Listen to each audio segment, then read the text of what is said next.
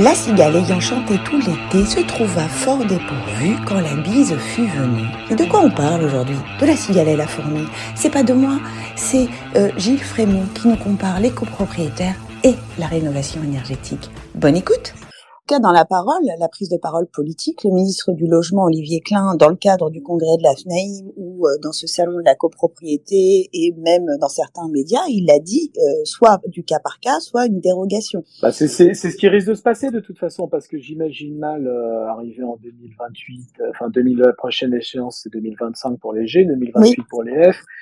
J'imagine ça, ça va arriver très très vite. Copropriétés n'auront pas fait les travaux d'ici là. C'est une assemblée par an. Déjà rien que pour voter hein, des travaux classiques de ravalement, de couverture, il faut parfois, ou même simple cage d'escalier, il faut deux, trois assemblées générales annuelles, donc deux, trois ans avant que la décision soit prise, parce qu'il faut que ça mûrisse, il faut que ça débatte, il faut, faut que ça infuse, voilà, c'est le temps long encore une fois. J'ai une autre question un peu plus euh, politique, parce que là j'ai l'impression quand même qu'on marche sur la tête. Comment on a pu faire la loi climat et résilience sans passer par les experts, par exemple comme vous? Est-ce que vous avez été sollicité dans le cadre de cette loi pour être auditionné? Comment euh, on a fait l'impasse sur ce sujet-là Moi, c'est une question je, pense, euh, je pense qu'ils le savaient, ils le savaient que ce serait pas réalisable, mais ils ont répondu à d'autres intérêts des intérêts, euh, bah, là, des directives européennes hein, euh, sur l'engagement, les engagements de la France vis-à-vis de, bah, du climat hein, et de, de, ses émissions de gaz à effet de serre. Et le logement représente une bonne partie de ces émissions. Ils savaient qu'il y avait des intérêts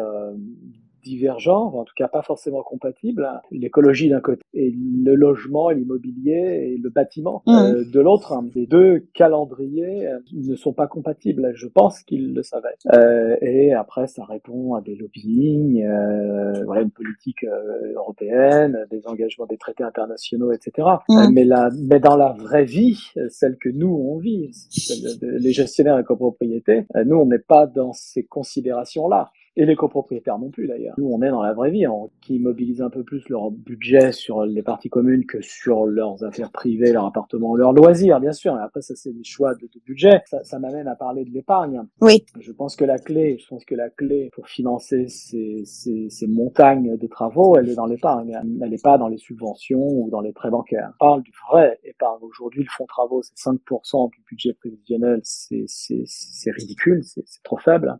Mm-hmm. En plus de ça, les copropriétaires l'utilisent chaque année par petits bouts pour financer des tout petits travaux parce qu'ils veulent pas s'inscrire dans un esprit d'épargne. Donc le fonds travaux ne sert à rien aujourd'hui. D'ailleurs, dans les, chiffres de l'ANA sont euh, parlants. Hein. Le, montant moyen du fonds travaux en France dans les copropriétés, c'est 4500 euros. C'est ridicule. Vous n'allez pas financer des travaux d'économie. Oui, quand on connaît le prix, oui, effectivement. Oui. Même en partie avec 4500 euros, c'est même pas la peine. Donc il faudrait... on fait une fenêtre. voilà, voilà. je, je, pense qu'il faudrait, euh, euh c'est un peu comme la fable hein, de la, la, cigale et la fourmi. Hein. Je pense qu'il faudrait obliger les copropriétés à situer de véritables épargnes euh, en augmentant le taux de 5%, en passant à 10 ou 15% par exemple, 15%. Obliger les copropriétaires à utiliser cette réserve pour de vrais gros travaux, le clos, le couvert, et puis les travaux d'économie d'énergie. Euh, ça suffit de modifier l'article 14.2-1 de la loi de 65 qui définit les travaux finançables par le fonds travaux. Est-ce que vous pouvez nous résumer ça pour les auditeurs qui ne sont pas experts? Comme vous sur cette bah, euh, loi Aujourd'hui, le fonds d'épargne, le fonds travaux, peut être utilisé par n'importe quel travaux voté par l'Assemblée générale. Donc, euh, on voit beaucoup de copropriétaires qui utilisent chaque année, qui vont aller piocher, taper dans le fonds travaux, dans la réserve, pour aller payer un digicode à 2000 euros. Voyez. Parce qu'ils ne veulent pas s'inscrire dans l'épargne. En plus, ils savent que cette épargne, toute cette cotisation qu'ils mettent de côté, si elle n'est pas utilisée en travaux le jour où ils vendent, eux, individuellement, ils ne récupèrent pas leur mise sauf à négocier ça avec leur acheteur, mais l'acheteur n'est pas obligé d'accepter. Donc euh, psychologiquement, ça les rassure pas, donc ils sont ils sont pas du tout incités à épargner, à économiser. Donc euh, un, ils restent sur le montant minimum, le, taux minimum de 5%, ils vont pas au-delà, ils vont pas faire 10 ou 15, et deux, chaque année, ils le liquident par petits bouts, justement en se disant, bah, comme ça, je le récupère tout de suite. Voilà. Donc il faudrait réformer, je pense, le fonds travaux, augmenter le taux, le passer de 5 à 10 ou 15, euh, interdire de l'utiliser pour des menus travaux, le réserver pour des vrais gros travaux et euh, le rendre à nouveau remboursable. Donc euh, moi j'aime bien votre comparaison de la cigale et la fourmi. Donc on épargne, on prend le temps, on réfléchit, on fait des travaux efficaces. Dernière question, Gilles Frémont, quel conseil vous pourriez donner au ministre du Logement justement?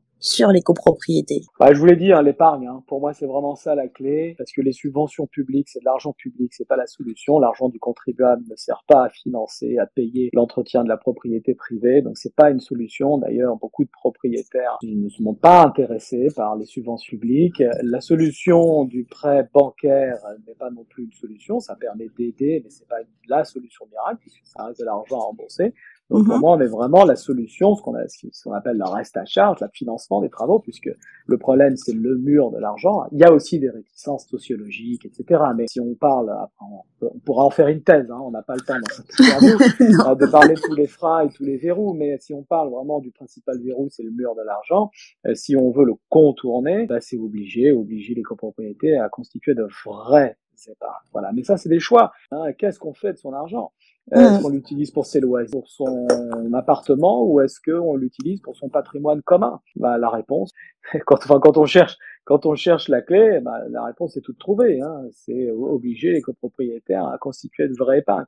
Ça va pas les mettre en difficulté, faut pas exagérer. 30 ou 40 euros par mois supplémentaires. Ouais, ouais, ouais. Ce qui les mettra en difficulté, c'est de les laisser euh, croire qu'ils pourront un jour faire des travaux sans avoir épargné parce qu'il y a des prêts collectifs et des subventions publiques. Et ça, c'est les mettre en difficulté. Quand on parle de ma prime rénov, des COPTZ, on parle pas beaucoup du reste à charge. C'est de, la c'est de la démagogie et elle n'est pas bonne conseillère, en tout cas pas en copropriété, puisqu'encore une fois, on parle de temps long et de travaux et de d'immobilier, de logement. Hein. Mmh. C'est par essence même, c'est le temps long. Donc je sais que chaque ministre est pressé.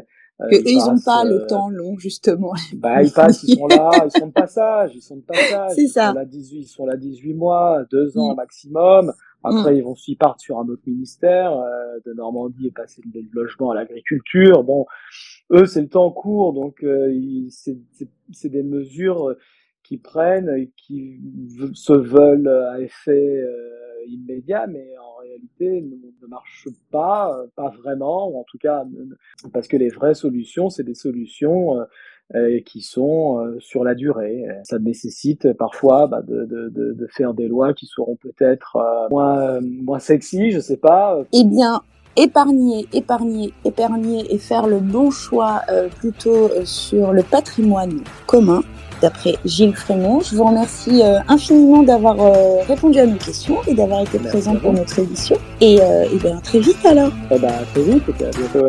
Au revoir.